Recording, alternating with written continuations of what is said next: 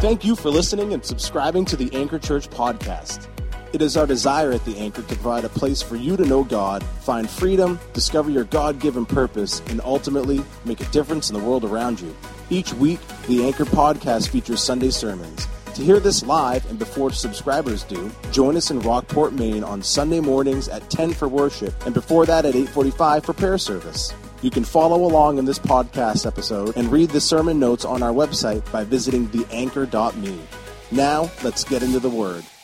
You guys ready today? Let's pray and we'll hop in the word. Father, we thank you for today. Lord, we thank you for uh, every victory that we are having as a church. Lord, we thank you, God, that we are not backing up, but we're moving forward, God, that we're doing everything that you have called us to do. And so, Lord, it's our heart today just to simply to line up, God, with what you're doing in this time, in this season, in our lives, individually and also collectively as a body. And so, Father, today, thank you that as we uh, just dive more into relationships, you're such a relational God. And Lord, you desire for us to have healthy relationships. So, Lord, as we dive into this today, Lord, we're just asking that you would. Uh, just move around in our hearts. God, we just individually give you permission, permission, God, just to stir in our hearts and speak to us today. God, to bring clarity, God, to maybe some areas that you want us to address, maybe some areas that you want us to grow in. Uh, but Holy Spirit, we just pray that you would just come and teach us your truth and uh, anoint us today, not only to preach, but also to hear the word and to obey the word. In Jesus' name we pray. Amen. Amen. Amen. Awesome.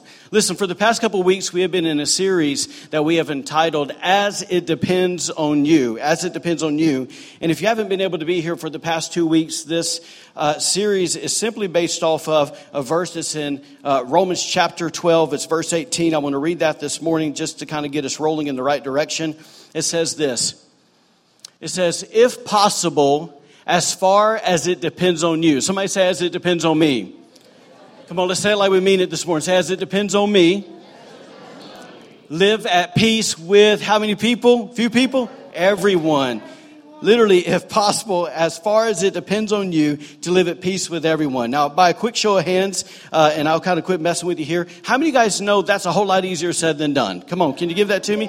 See, the reason we all know that to be true is because we've had an experience with one word, and it's called people right? People can be so complicated. Now, listen, I know it's none of us. Uh, we all think we're great, and it's other people that are complicated, but uh, just know they think that about you too. Anyways, here we go. So, just like uh, this, just like you, over the years, I've come to learn that it doesn't really matter the type of relationship. It could be with our spouse, it could be with our kid, it could be with uh, our parent, it could be with a sibling, it could be with a cousin's cousin twice removed. I don't know how all that works, but but it could be with our best friend since third grade. It could be with a coworker, or it can be just some random person at the grocery store. From time to time, there will be this. There will be conflict.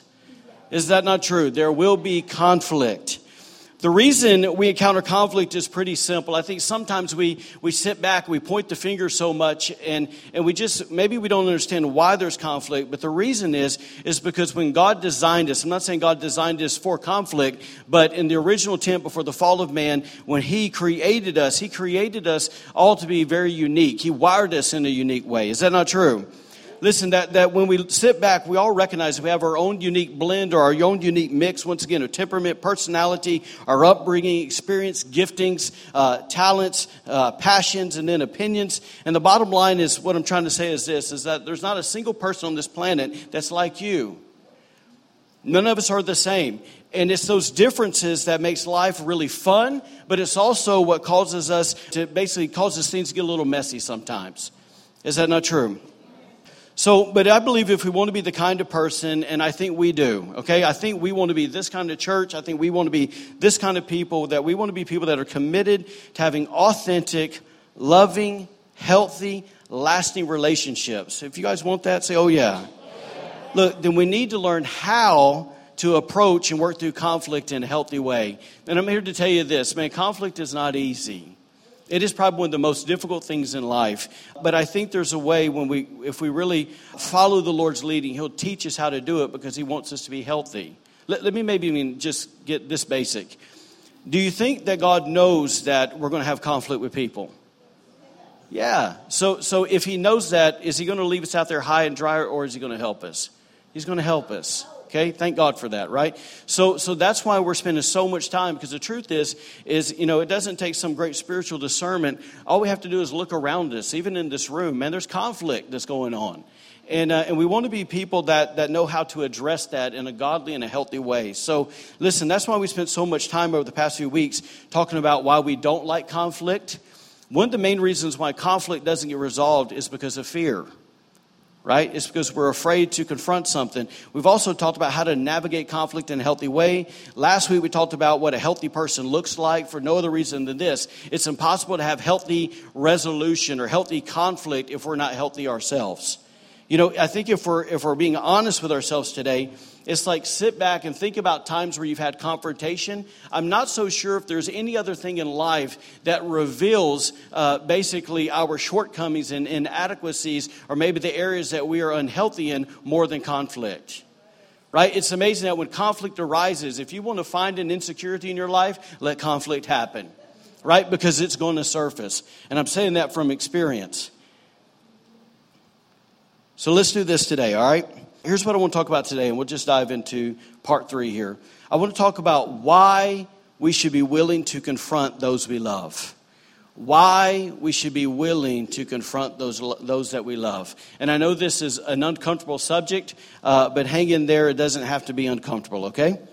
So I'm going to go ahead and stick my neck out here and say this. I'm going to say that for most of us in this room, when we confronted people in the past, more than likely, the main reason we didn't get the result or the desired change that we were hoping for in a particular situation is because our why, or we say this, our reason for confronting in the first place was wrong. This is really important, okay? Don't miss this because I think this, all of us fall in this category here. Now, the funny thing about this is this, is for some reason, I, I think that more times than not, our thought process when it comes to confronting people starts and finishes with this rhetorical question. Well, it's, well, it's the truth, isn't it? How many guys have ever thought that in your own self, or maybe said something somebody else? You said, "Well, it's the truth, isn't it?" Anybody ever said that? Because I definitely have. But you know, to think about this, how many times have we justified our actions, or maybe I could say our unfiltered words and actions, basically with that single thought? Well, it's true, isn't it? Right? But, but if we're being honest with ourselves, when we have found ourselves just telling people the truth, because there's some of us in this room, man, we, we, we are, if you almost divided the room, you got people who are just the truth banner, and then you got other people that love, right? And so for us people that, man, we just want to tell people the truth, and I definitely fall in that category, that, that to kind of ask ourselves, when we've been telling people the truth in the past, more often than not, do we push people further away or do we draw them closer to ourselves? Most of the time, we're pushing people away, and the reason is this is because telling people the truth is only really half of the equation. It's only half of it. So it doesn't work. It's kind of like this, and this is kind of what comes to my mind. I'm a, I'm a guy that likes pictures, likes stories, but it's almost like trying to make a great entree with only half of the ingredients. So if you're on the receiving end of that meal or that deal, it's hard to swallow right? If somebody just wants to give you the truth. And so, anyways, the other half that I think we miss so often deals with our why. And we're going to talk about our why, or, or maybe a better word, we're going to talk about our motives in confronting people for a second, okay? So, for us in this room, here's three possible wrong motives we can have, or three possible wrong whys we can have with confronting another person. So, for some of us in this room, we confront people it's because of this. Number one, please write this down. It's because we want relief. We want relief. Now, what do I mean by that? Is have you ever found yourself in a spot where you're so full of emotions and you got nowhere to go with them? Right, man? I mean, you're just, man, just, y'all are looking like, like I, it's only me here. I don't get this. But, but have you ever been in a spot, man? I'm talking about, man, the emotions are raging on the inside of you and you don't know what to do with them. So what do you do? You call, you email, you text, you Facebook the individual that you've had conflict with and you unload on them right? And, and, if we're honest, our number one goal in that moment, our number one goal in contacting them is so that we can find some kind of personal relief. It's like if you can imagine a, a uh, pressure valve being uh, basically just, man, it's so built up and it, you know, steam is popping and all that. And you just need to release the valve so to release all the pressure. That's what that phone call is for us. Anybody ever been there? So what are some of the thoughts we typically think when we're wanting relief and not resolution? That's key. When we want relief and not resolution, it's this. These are thoughts that we have. We think, man, I just need to get this off my chest. We think, man, I, I got to get this out of my mind. Or I won't have any peace until I say this to that person. I got to let them know how I feel. And I want us to realize something this morning that by nature, those thoughts are selfish because they all center around I, they all center around me. And you're going to find in a minute when it comes to right motives, it's not ever about you. Yes? So, listen, while emotions are definitely a normal part of life, I think we would all agree on that. There's definitely a right way and a wrong way of expressing those emotions. And I'm going to step out on a limb here and say this that it's pretty safe to say that if we're going to confront someone and we want them to feel safe, we want them to be open, we want them to receive what we have to say, uh, it's probably not a good idea to unload on them emotionally. Because most people, when they get unloaded on, what they do? They tune you out. Right? Or, or, they, or what they do, let's be honest, what happens in most of our marriages is, is one comes in with the emotions and the other person meets them head on. And nothing gets resolved. Right? Number two, some of us in this room, the reason we confront each uh, confront people is because this is because we're looking for revenge. Now I know you guys think that's really odd and it doesn't belong in the church. You know, when we hear the word revenge, it doesn't mean somebody's holding a bloody knife or a smoking gun. You know, and I think that's what we we, we think sometimes. But but when it comes to revenge, it can be, it doesn't have to be dramatic, it's quite a bit broader. It can be simply this. Let me read this. That when we are seeking revenge over revolution, it can be simple as this is wanting the other person to feel what we have felt. It's intentionally using words and accusations to hurt them the way that they hurt us. haven't we done that before? That we've been in it, we've been in a conflict. Come on, wake up, y'all. We've been in a conflict and they've done something to us, and we're going to meet them right where they're at. We're going to, we're going to take those jabs with our words because we want them to feel something. Anybody ever done that? We got five honest people. Everybody else is mute. Okay, so you couldn't do it. All right, anyways, so listen, or we do this. We go, man, I want to make life difficult for them. I mean, we've all done that, man. I'm going to do something to make life difficult for that individual because I want them to feel pain and suffer the way I have. Or maybe we do it this way that, that we just give them bad attitudes, we give them harsh tones, we give them the cold shoulder. And, and it's simply this that it could be even, even down to this, this thing that I'm still ticked off and I'm going to let them know I'm still ticked off. That's revenge. I'm still going to get, I still am going to get something in there that's going to cause them pain because it all boils down to this. It, it, it, when it comes to revenge, it's about punishing the other person for what they've done to you. So today, let me maybe say this before we move to the third one. I, I want to encourage all of us not to automatically assume in this room that we can never have vengeful motives. Because I think sometimes we try to be good little Christians and, oh, that didn't ever be me. Wrong. I, I want you to know that I think it's really natural for us to think vengeful thoughts and to want to do vengeful things. The reason I think it's natural, or shall I say, if it wasn't natural, God would have never had to tell us, Vengeance is mine, saith the Lord. And I think He realizes that with us, it's by our nature, by our fallen nature, is to take matters into our own hands. And the thing is, is we got to learn that that's not God's way of doing things. And, and let me maybe say this one of the things, one of the probably the I won't, I won't say the biggest things, but something very important I've learned over the years is that when I put my hand on something, God takes His hand off of it. And if I really want Him to move on my behalf, then I need to keep a posture and I need to keep my heart pure and I need to let Him move on my behalf. And I need to obey. If He tells me to say something, then I'll say something. If He tells me to do something, I'll do it. But other than that, it's not about me just getting, getting uh, revenge and, and basically making my point known. Number three, Third wrong motive that a lot of us have in this room, I shouldn't say that, that we can have, is this, is we like to be in control. The reason we confront people because we like to be in control. And there's really good hearted people that this happens to. Now, the way I'm going to describe this seems probably quite a bit dramatic, but read between the lines here for yourself, okay? But, but I think people who prefer control over resolution confront others because they want to be seen not just as superior, maybe that's a, a wrong way to say it. Maybe sometimes they want to be more, seen more spiritual. Maybe sometimes they want to seem like they have more knowledge. But I think the bottom line is this, is they confront people because they want to be seen as right. That, that whatever the case may be, it's this that when a person likes to be in control, they knowingly and unknowingly take the other person's freedom of choice away to think and decide for themselves. Does that make sense? Have you ever been in a have you ever been in a heated conversation where the individual is just trying to shove something down your throat and they want you to agree with them? Right? And it's like they won't shut up until you agree with them. So it's, it's this. It's almost like, let me, let me say it this way. I have felt like I've had conversations with people that they were going to keep talking and keep talking and keep talking and keep talking until my will finally broke and I said, You're right. Anybody ever had that conversation with somebody? Don't look to your right or left. All right. But, but, it, but it's this it's, it's this type of person. What they want to do is they want to force their will on the other person by making them listen to their opinions, or it's by them demanding the other person to change, or it's the individual who is, watch this, uh, who is, let me maybe say it this way. Sometimes for the individual that's being confronted, if they ignore the demands of that person, especially when you're dealing with somebody that's super spiritual, if, if, you don't, if you don't listen to their demands, and what happens is, or if you ignore it, then you're the bad guy, you're ungodly, because for that person, they can never be right because they're elevated walk with God. Right? And that's spiritual abuse, by the way.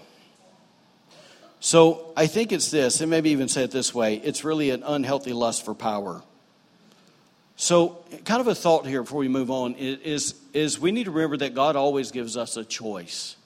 Right? No, there's nowhere in the Bible from Genesis to Revelation God says, I will make you love me.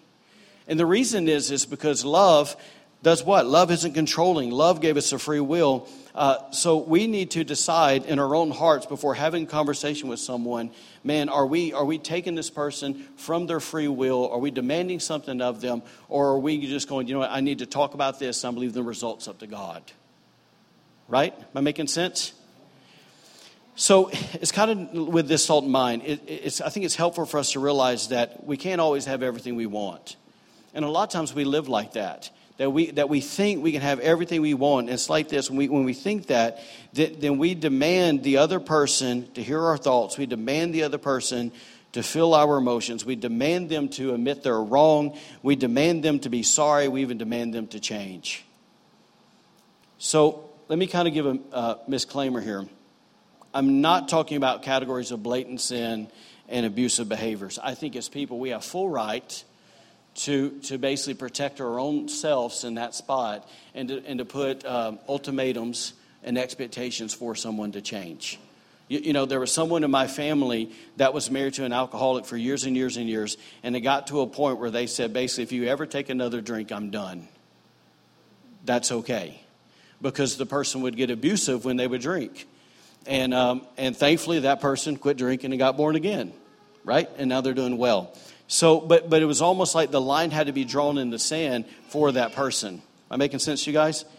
So, so I think this, I'll just sum up this section. I think if we're being honest today, unhealthy motives such as confronting people for, for our own relief, revenge, or even our desire to be in control, it not only devalues the relationship, but it devalues the other person, right? And so, and so let me just sum up this little portion here next time before we confront people, because we should confront people, we just need to stop and go, okay, let me take ownership of my own motives and let me make sure my motives are right before I ever open my mouth. Y'all getting that? Hopefully, this is making sense to you. So, today, how can we be sure that we are valuing people, we're valuing relationships? How can we make sure we have a right or a healthy motive when it comes to conflict resolution? Uh, maybe even let me say it this to go back. When can we tell people the truth? Right? I'm going to answer one verse here. I love this verse. Psalms 85:10. It says this. It says, "Unfailing love and truth have met together." Unfailing love and truth have met together. Righteousness, which tends to fall in the truth category, of peace, which typically falls into the unfailing love category, they've kissed. That's a pretty cool verse, isn't it? So, when we're confronting others, here's our simple answer we need to remember that truth cannot be divided from love.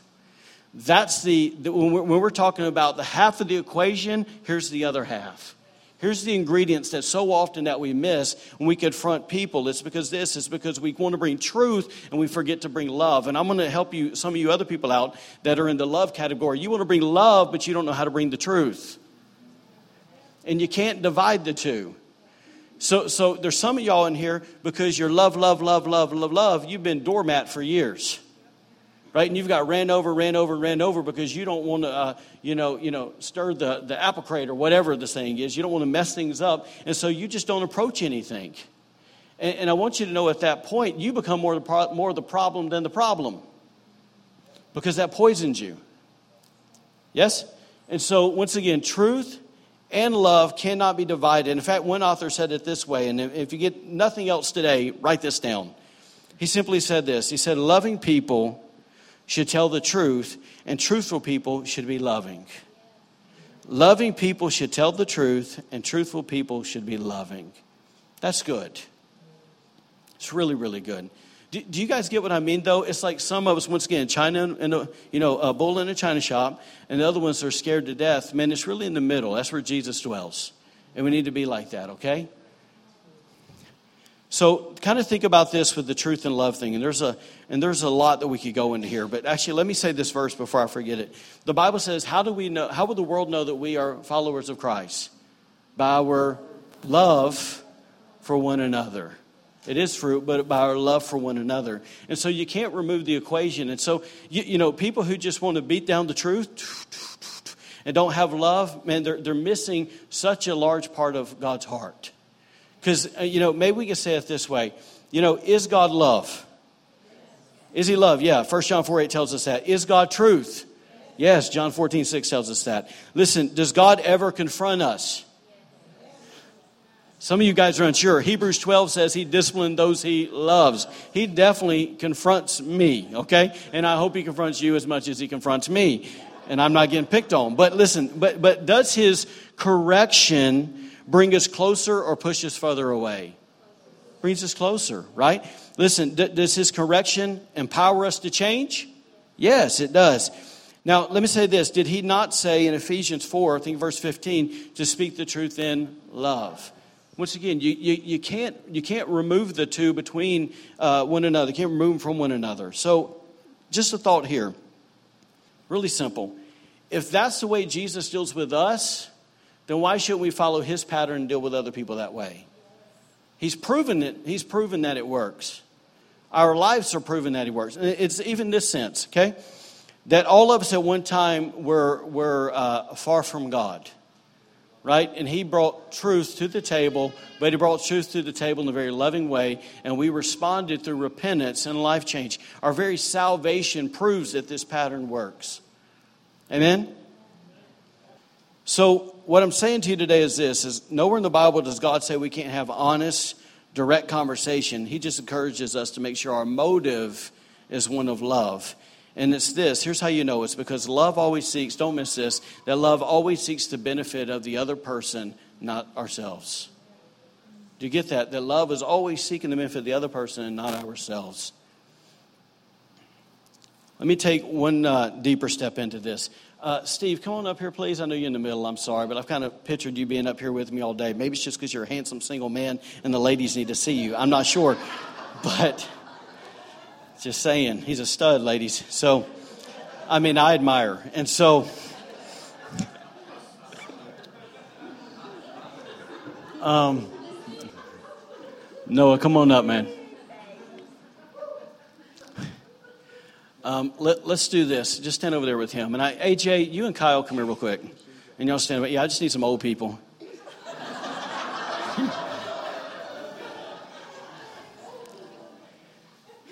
yeah, y'all stand over there. I don't really know what I'm going to do with any. Don't don't don't be that guy. That's happened to me once up here before, and I felt really uncomfortable. Okay, all right, here we go. So you can step a little bit further away. Thanks. All right.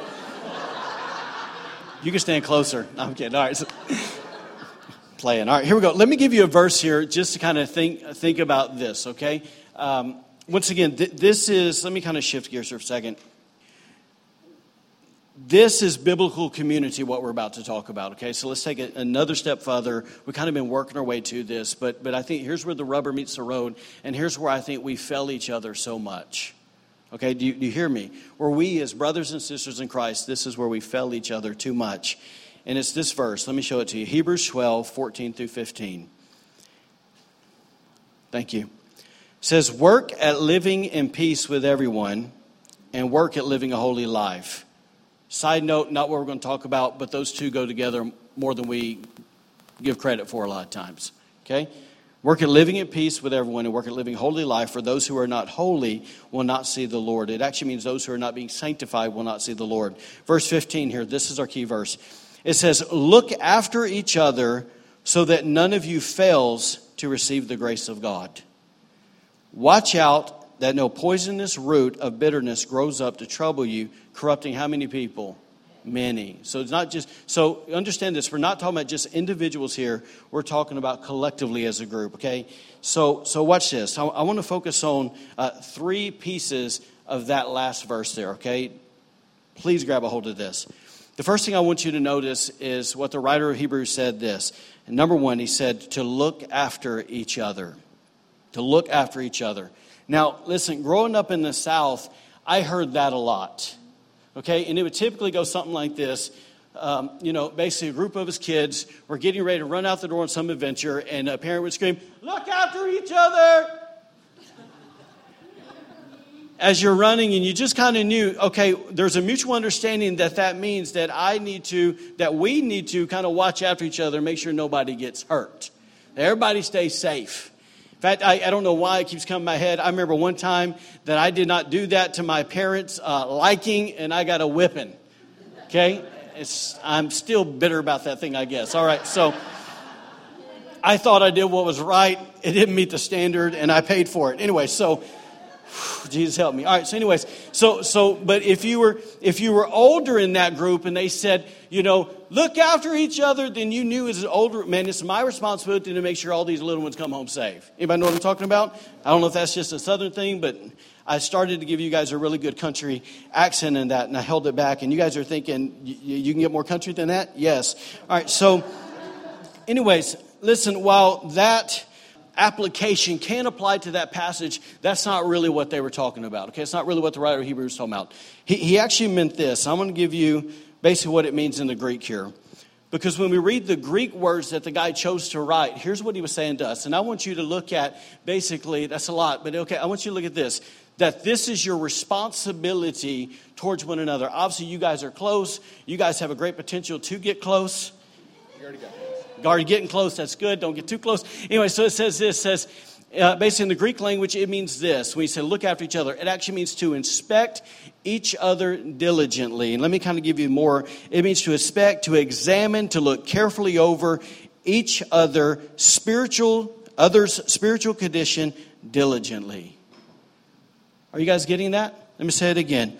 To inspect or examine, to look carefully over each other's spiritual condition diligently. Now, now, why would he tell us to do that? Watch this. Why would he tell us to? Is it so we can get critical? No. The reason he's telling us to do that is because the second part that's here, look at the second one, please. It says, so that none of you fails to receive the grace of God. Now, here's what that means in the Greek language. It actually should read this Examine each other, basically, spiritual condition diligently, so that no one is left behind in the race and fails to reach the goal. Am I making sense to you guys today?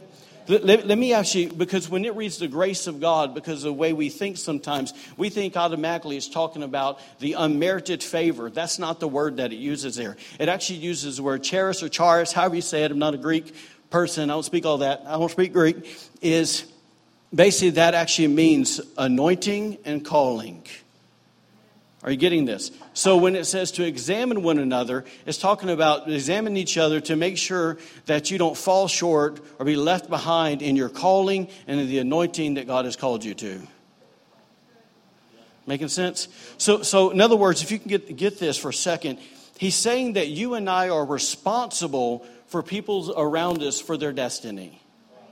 So, so, you know, a lot of times when we come to church, we don't take that too seriously. We just show up at church and then we go through our deal we miss it when we think that, that we just pop, pop a seat, listen to a sermon, sing a song, go home.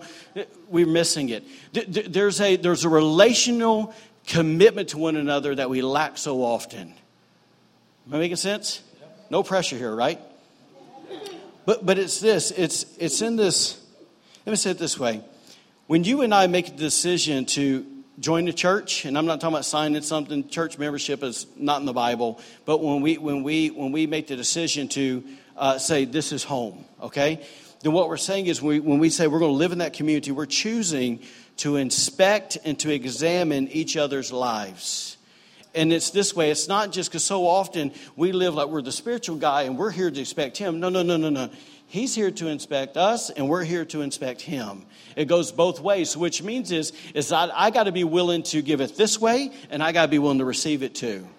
Right? And so often we, so often it's like uh, certain people elevate themselves and, and, they, and they do this. They elevate themselves and they think, you know what? Um, basically, nobody can talk to me. I'm the man, I'm the woman.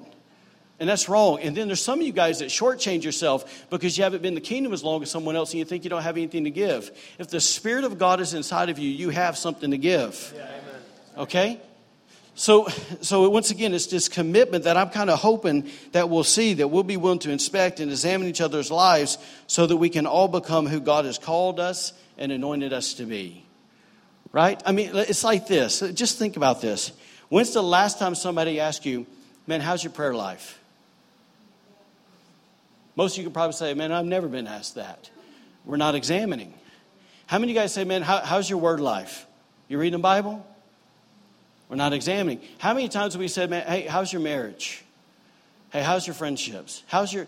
Are, some people say, well, so many y'all go, uh, what's a personal walk with God? No, it's not. You gave up your right to do your personal thing when you came into the kingdom. Right? It's called accountability. Am I making sense to you guys? We got we got to quit living on islands of, to ourselves. And the reason that so many of us are uncomfortable asking each other those questions is because we don't spend time with one another to get to know one another. We don't have relationships. listen, I, am saying a bunch of stuff I wasn't planning on saying here, but but if if this is the only interaction that we have with one another, we're missing it. Listen, it is not God's heart that we come in here and stare at each other, the back of each other's heads. It is God's heart that we get to know one another, that we know what makes the other person tick. And we know their passions, we know their desire, we know their hearts, we know, yes? Amen. So, so, so some of us need to quit uh, isolating ourselves. Okay? It, it's kind of like this. Listen, I know that we are in the world, but we're not of the world. I know we got to be witnesses. I, you know, I get all that. But, but, but if my if my closest friends aren't really people that are running in the same direction than I am, then I need to pray and get some friends. Right? Because there's, listen, there's something about having a friend that you can sit down with and go, man, here's what Jesus is doing in my life. Man, here's where Jesus is challenging me. Here's what Jesus wants to change in me. That's something different. If that person doesn't know Jesus, I can't have that conversation. Our hearts are not connecting right? We, we, can, we can both like sports. We can, we can play soccer together. We can throw the pigskin around together. We can do whatever, right? But, but, but if there's not a heart connection, then we're not really going to go anywhere. Am I making sense? So, so there's that side where God wants us, maybe use a different language, God wants us to have covenant relationships. Covenant relationship where we're involved in each other's lives. Amen? But, but can, can I say something? You know, I know, I know we're hungry people. I know we apply the truth to our lives. I know, man, this church has changed so much in three years. It's unbelievable. You guys have, I've changed a lot in three years. But, but please don't let this be something that we just go here and here and we move on. Okay? And so part of that is this, is be willing, like after church, or say, hey, Tuesday night, hey, Wednesday, you guys want to come to the house?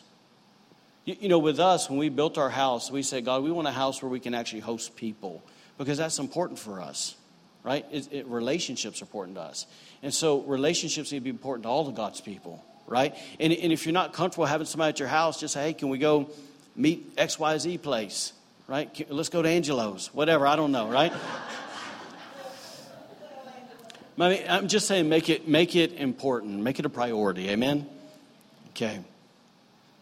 All right, here we go. So, in this process, you guys okay? You doing okay? All right. So, in this process, what exactly should we be looking for in each other's lives? This is really important, okay? And I got to hustle up here. But number three, it's the third thing that the writer mentioned here. He said, Watch out that no poisonous root of bitterness grows up to trouble you, corrupting many, But, but I want to I wanna actually spin this and read it from the Message Bible really quick because there's a word in there that I really like. It says this It says, Keep a sharp eye out for weeds of bitter discontentment. Keep a sharp eye out for weeds. Somebody say weeds. weeds. Of bitter discontent. It says a thistle or two gone to seed, or in other words, takes root, can ruin a whole garden in no time. It can ruin your life. It can ruin your life. Now, now, in saying this, listen, there's not a single person in this room, including myself, that doesn't have blind spots in our lives. We all have them. Every single one of us. That, listen, we can be good intentions. We can feel like, man, we're spot on. We're doing awesome. We're doing great. And we got this, you know, whatever, the spinach stuck in our teeth, and we don't even see it, but everybody in the room knows it's there right? Or you got the bat hanging in the cave, whatever it is, okay? And people just go, man, uh, we see it, right? And so we, we need to have, what he's saying is, is we need to have the courage and the willingness to go, hey, man, you got spinach in your teeth. That's a real friend right? It's what's the saying? Y'all help me. I was actually going to look for this and I didn't. So, um, the wounds of a friend do what? The wounds. The Bible says the wounds of a friend. Lee, I'm so looking to you. I'm depending on you right now. No pressure. The wounds of a friend. Oh, okay. Faithful. Say it again. Faithful are the wounds of a friend. L- listen, that's what we're talking about here. It's going to hurt but it's going to be you're going to be better in the long run, right, Steve? Okay, I just want to. Huh? So, so here's potential weeds, and we'll hustle here. Is is weeds and what we're kind of looking for in people's lives are anything that hurts, hinders, or destroys their relationship with God or people. Okay, so it can be anything there that hurts, hinders, or destroys their relationships to anything that keeps them from reaching their full potential in Christ. We all have those things in our lives. Yes? We all have them. So let me give you three specific areas where weeds can be found. Y'all hang tight. You're just looking good. Here we go. Number one is this is in our behaviors. In our behaviors. That this these are three areas that people can we're saying this that I'm going to examine people in the room and I'm going to let them examine me. Number one, behaviors. Let me kind of read something to you here. Uh, basically, since actions are observable, they are somewhat easier to confront. For example, a person in your life may be chronically late not going to point out my wife, but Jesus help me. Okay. Chronically late, never volunteer to help out, not being a team player, that they maybe spend too much money, they control others by intimidation or manipulation, they have anger issues, etc. Are you, are you with me? Those things are easily seen that, man, that th- there's just something that's just not right there, okay? And we should have the courage once again to call that thing out, okay? Number two, it's in people's speech the way we talk says a lot about ourselves, okay? L- listen, that, that it could be this that we're concerned with a friend's critical or negative words, that they have the tendency to turn conversations back to themselves. They, maybe they have inappropriate conversations. Like, I, I get super uncomfortable when, when, when guys want to tell perverted jokes. That's a problem that we should confront right? Or when people say inappropriate things to people, it's just, it's uncalled for.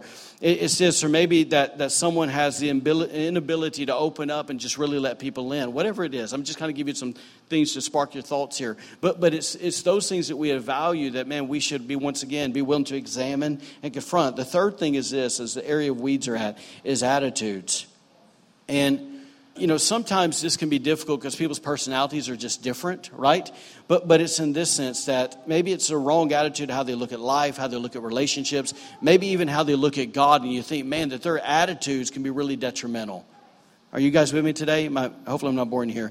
But that, that some examples of this would be this that, man, that they see others as less important than themselves. They're lazy. They blame others for the problems. Maybe they're too hard on themselves, or maybe they're just negative about everything. Those are things that we need to go, hey, let's, let's put a finger on that. Okay? Y'all got a few more minutes? Good, because I'm not done. All right, so um, I'm playing. So, so let me get really practical here, and I know all this is super, super simple, but but let's get practical here. And I want to tell you this. Here's here's some things because obviously in my role and my job that I've had for years, confrontation just kind of comes with the duty. It, it comes with the task. Okay, you have to when you if you want to be a leader in the room, you, you have to be willing to confront people. Have to. But, but here's some questions that I, that I really ask myself, okay? This is the criteria that I use before I confront someone. I say this, okay, can I honestly say that I really love this person? That's the real question. Can I honestly say that I love them? And then I say this, okay, what I want to tell them about, are they aware of this area or not?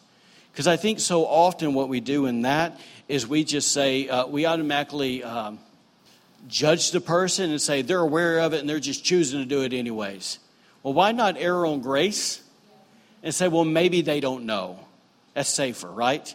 And so, once again, do not assume that they already know it. The third thing I do is this: is I'll actually sit back and I'll go, man, okay, that I know of, has anyone else communicated with this person about that? And then I'll say this: Will anyone else communicate with this person about that. And, and I'll just say this in, in my mind, I, am thinking of one person in particular, and I'll just say it. It is um, my, my pastor's son in North Carolina that I have a great relationship. Actually, preached a few weeks ago, Cameron, right? Came and led worship, preached on the end, did a phenomenal job. You guys know what I'm talking about? Okay, anyway, so so with Cameron, I remember one time he got up, and he'd be, he'd be comfortable with me telling you this, but, but, he got up in front of our staff, and I don't know if you guys were there or not, but, but basically he got up as a young kid, about 20 years old, and he rebuked the staff. Like 60, 70 people in the room, and he rebuked everybody. And he tried to say, This is a word from the Lord. And it was just a really awkward moment. And what I realized in the moment was, is this, is that is he was actually talking to himself. He wasn't talking to everybody else. First of all, it's like everybody in this room is way older than you and got way more life experience, and, and you got no right to rebuke them. Okay? So, but, but what I did is I, is I pulled him in and went, okay, here's the deal, man. And I didn't rip him a new one. I sat back and I said this, okay, do I love him? Yes. Uh, you know, is anybody, and that's really the reason I'm saying, will anybody else tell him this? I knew that no one would tell him because he was the pastor's son. And they didn't want to touch him right? And uh, in fact, I you know I saw somebody walk up, man, thank you for sharing. That was so good. And I'm sitting there, everything gave me screaming, that was not Jesus, was not God. And so you know, I waited for about a week to make sure it wasn't just me. And I felt like I had the green light from the Lord, and I went and I approached him, and we had a great conversation. But, but, but I had to ask myself once again, will anybody else tell this person? The answer was no. And so, a lot of times, listen, when you're in a community that doesn't really know how to talk to each other, the answer more than likely is no, no one's told them. Okay, and let me maybe say this maybe their spouse, but for some reason we don't do a good job listening to our spouses. Somebody else points it out for some reason, oh, we're listening. They're going, I've been telling you that for 10 years. Whatever, anyway, so. But, but then lastly, I, I, I asked this, this is my fifth question I asked myself. I say, you know, will this hurt them? Will it harm them? Will it harm their family? Will it harm their future? Uh, will it harm someone else down the road? And if the answers are, you know, line up correctly, then I'll then I'll confront that individual. And so here, but typically here's how I do it. Okay, like I said, this is practical. I, I will pull them aside because I don't. I, you know, we've all been in spots where somebody corrects somebody in front of everybody in the room. They don't say their name, but everybody knows who they're talking to that doesn't bear any good fruit most of the time. Or they'll call them out in front of everybody and they embarrass them, and that person will shut down. So I find it's best to pull the person to the side and, uh, and do this. I, I tend to always ask for permission to speak to them about something I've seen, and I just don't assume that they'll let me. I'm I making sense, you guys? Is it okay if I tell you what I've seen? And then I'll, then I'll do this. If, once again, if the answer is yes, then I'll do my best. And I've had to learn this one the hard way, and it's taken me a while to give them the truth in love. And to say it in a really loving way. And then I'll, then I'll do this because I think it's really important that I just don't tell them what I see is wrong, but I'll actually sit back and go, let me tell you why this is so detrimental to you. Okay, that, that, you know, it may not be a big deal at this moment, but dude, when you're 10 years down the road and you're a married man now, it's going to cause problems right? Or if you're leading a ministry, because that's the world I dealt with most of the time. I was training people for the ministry. That if you do that in the ministry, man, it's going to go really south for you. Okay, and then what I would do is this, and this is so huge. I wouldn't just lay something on them and just, well, we're done. I would go, hey, tell me what you think about that. What's your perspective? What were you thinking about in that moment? Because it, once again, that helps me find out their heart, right? Because no one does stupid things on purpose. When, when, when Cam did that that day, he thought 100% that he was doing the right thing. I knew his heart wasn't evil, right? He was just learning. He's young. And so then lastly, what you do is, is at least for me, after that open dialogue, at that moment, it's a, it's a, it's a teaching moment. And, you know, these guys will tell you, these guys will tell you. When, you, when, you, when you've been a, a pastor, it's real easy to abuse your authority and just say, well, I'm the pastor, listen to me. Well, that's not God's heart, right? It's to simply go, okay, uh, once again, we love you. We're brothers. We're doing this together. Let's chit chat. And then typically what we do is we do this. Man, let's pray about that. Right? Because, because if there's not, I'll tell you the way I see that moment. But, but in that moment, the reason I go, let's pray, is not to go, okay, well, bless God, let's put an end on this thing and let's go. No, no, no, no, no, no. We're going to pray and I'm going to listen to see if the Holy Ghost gives me anything for that individual to share his heart with them.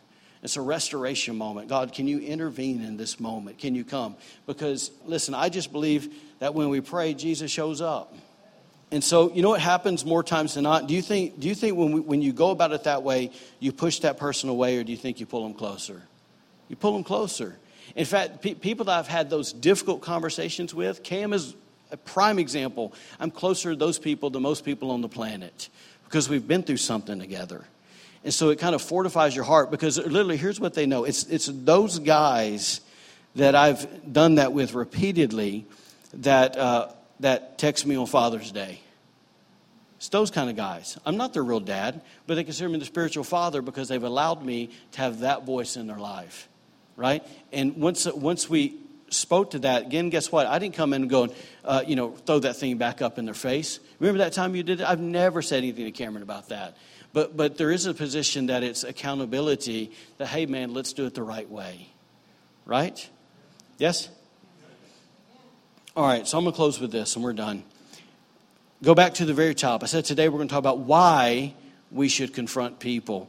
The why is simply this is because we, because we want what's God's best for them. That's it. If that is not the core motivation of why we're confronting them, we're missing it and we have wrong motives. Are y'all follow me? Maybe a different way to say it is this, and maybe this will hit home more. It's because we want for them what we want for ourselves. Does that make sense? I want the same thing for them as I would want for myself. And, and even in that, I, I have sat back over the years and went, okay, because here's what happened is when I was younger, I would just rip folks' heads off. And then after I had my head ripped off, I went, oh crap, that's how that feels. And I went, let me change. Let me change that because that was not productive for me. It, it made me go in a shell. Right? And so then I, then I started to go, okay, how would I want this conversation to be had with me? Yes? Yes? All right. So, yeah. All right. We're done. Thank you. Thank you. You can stay up here. I'm playing. Don't y'all just like that hair? Man. Some of you men in this room right now are so jealous of this hair. You're wishing you could grow that. Stuff hasn't grown in years, but hey, maybe take a, a, lock from this fella, tape it to your head, and see what Jesus will do. All right, anyway, so grow. Uh, all right. So I, I, guess I guess simply this. Um, let's go and stand to our feet. We're good. Today I want to pray one thing, and I know, I know not only today, but the past few weeks haven't been flashy, and that's all right. Today, I want us to do this, okay? And I know we have visitors here today, but this is more of a family conversation. But, it, but in our own hearts today, can we, can we say this? Okay, God, if you have, if you have planted me in this church, then, then God, how, um, I guess this, and God, help me make a commitment to do biblical community your way. Let, let me make a commitment to be willing to open my heart up and let people speak into my life, and let me be willing and have the courage to speak into other people's lives. Now, everybody, listen to me. It's going to be very uncomfortable when we begin that, okay? But I believe God can, can help our relationships grow a lot deeper and a lot wider when we do. Amen? So, so e- even in this sense, okay? I, you know, I can't tell you how many people have come through here. I mean, literally, I don't know how many people have visited us and said uh, from other states, Here's what they say, and obviously these people don't know each other, but they keep going. You're going to need a bigger building. You know, I'm going to tell you one thing. You're going to need a bigger building. You're going to need a bigger building. You're going to need, okay. I'm like, all right. And I got my, Jesus, we have to do this and that. But I'm really big on this. We got to get, Let me, let me give it to you a different way. Has anybody ever eaten at Chick fil A? All right. Man, look, I don't know. We, we, we, yeah, all right, all right, here we go. So the guy that founded Chick fil A, um, Truett, Cathy Truett, I'm get it right? Truett, Cathy, Cathy Truett. All right, there we go. Pick one. He said this. Basically, I, I, I, was listening to a leadership podcast one day, and they said that he was in a board meeting, and the whole board was talking about how, how their competition was Boston Market at the time. That was their number one competition, and Boston Market was just killing it, and these guys just like couldn't catch up. And, and one day, basically, everybody in the room was talking about how that they have to get um, they have to get bigger. They got to get bigger. They got to get bigger.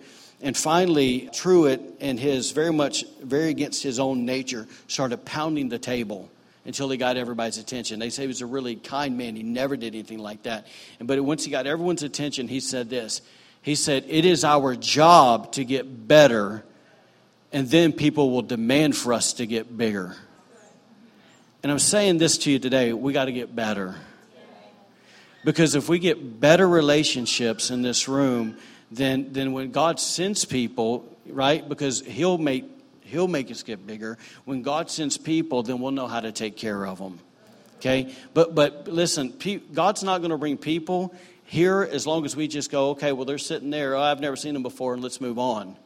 We got to value people because he values people. He values souls. So when you see someone across the room, you go, I don't know him. Remember, man, that's a person that's been created in the image of God.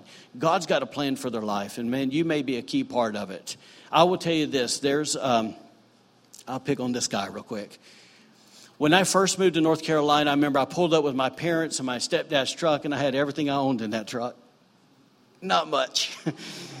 and, uh, and, and, Pastor Brian helped us unload the stuff off the truck because I didn't have a place to live. I'm 21 years old, and we basically put it in our outreach truck, basically a big old box truck. I did not know on that day how important that man would become to me. I didn't even know who he was. Oh, yeah, he's a pastor on staff. Okay, I'm about to work with him. But, but I, I would have never known that our destinies would have been so intricately connected. And so often, I, you know, I can look back at friends along the way that when I first met them, some of them I was like, man, I don't even like that guy. And now I'm like, man, I can't imagine my life without him, right? And there's those kind of people that are in this room right now. They're just sitting on the opposite side of the room, and you haven't had the courage to go talk to one another. Well, what's going to happen is God's going to highlight that person for you, and you just need to make the connection. Go, hey, let's do this together. Hey, you want to talk? Hey, you want to do, right? Meet where you're comfortable, right? Okay. So let's make a commitment in our own heart today to go, God, I'm committed to biblical community. And God, I'm willing to do it your way. Can we do that? Real simple, in your own heart. Let's pray. Father, we thank you today for your word. And Lord, uh, we do not take your word lightly. Lord, we understand today, God, even in that last scripture there in Hebrews, God, that, that we have a responsibility to one another. Lord, and, and, the fact is, God, is you, you've called us to be uh, gardeners in each other's lives. God, people that would remove weeds from each other's hearts. Uh, God, so that, that we could all fulfill the call and to reach the anointing and the level and whatever you've, you've just called us to do, who you've called us to be. Maybe that's a better way to say it, God, who you've called us to be, not so much in the doing, but in the being. And so, Lord, we just, in our own hearts today, God, a simple prayer. Uh, but Lord, we ask that your power would come with it, God, that you would help us to commit to one another. God, there's people in this room today, they're like, man, I don't know anybody in this room.